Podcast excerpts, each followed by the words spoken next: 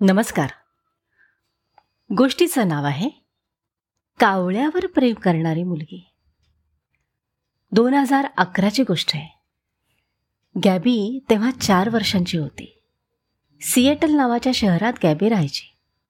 एकदा काय झालं गॅबी नेहमीप्रमाणे तिच्या बाबांच्या कारची वाट बघत अंगणात उभी होती आणि आईनं हातात दिलेल्या खाऊचा एक एक घास तोडून ती खात होती. तिच्या खाऊचे काही तुकडे खाली पडत होते. आणि अचानक तिचं पायाकडे लक्ष गेलं तर तिला चक्क एक कावळा दिसला. आणि तो कावळा खाली पडलेल्या तिच्या खाऊचे कण टोचून टोचून खात होता. गॅबीला खूप मस्त गंमत वाटली. कावळ्याला भूक लागली असेल ना? त्याची मम्मा त्याला खाऊ द्यायला विसरली वाटतं. असं म्हणून तिनं आपल्या खाऊचा एक मोठा घास कावळ्यासाठी खाली टाकला. कावळ्यानं एकटक गॅबीकडे बघितलं. तो नक्कीच गॅबीला थँक्यू बोलला असणार त्यानंतर मग गॅबी कावळ्याला रोजच चार घास अगोदर द्यायची आणि नंतरच आपला खाऊ खायचे. कावळा देखील रोज रोज गॅबीचा चार घासांचा खाऊ खायला यायचा. त्याने मग त्याच्या इतर फ्रेंड्सना पण सांगितलं असणार बहुतेक. त्याच्यामुळे काय झालं? कावळ्यांचा मोठा गोतावळा गॅबीच्या खाऊसाठी यायला लागला. गॅबीसुद्धा इतकी प्रेमळ की तिने कावळ्यांसाठी पुष्कळ खाऊ सोबत ठेवायला सुरुवात केली.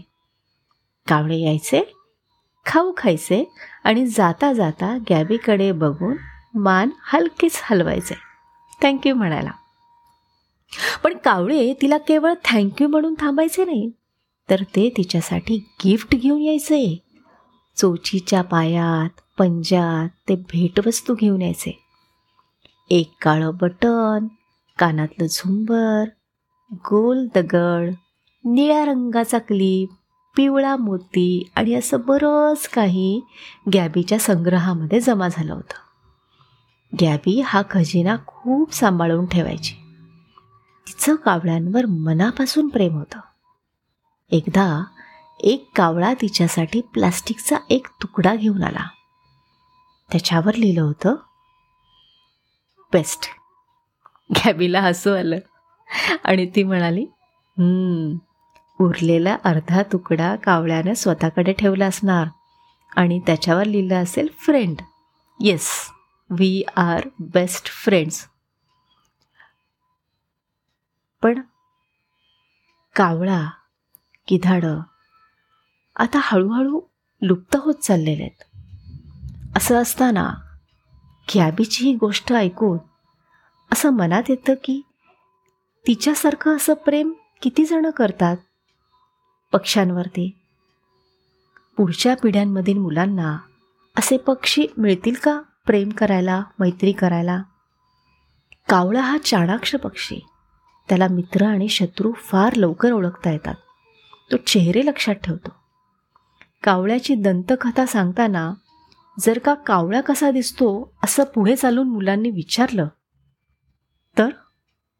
आपल्याकडे दाखवायला कावळे असतील का? गिधाडासारख्या पक्ष्यांच्या संख्येत पंच्याण्णव टक्के घट झाली आहे.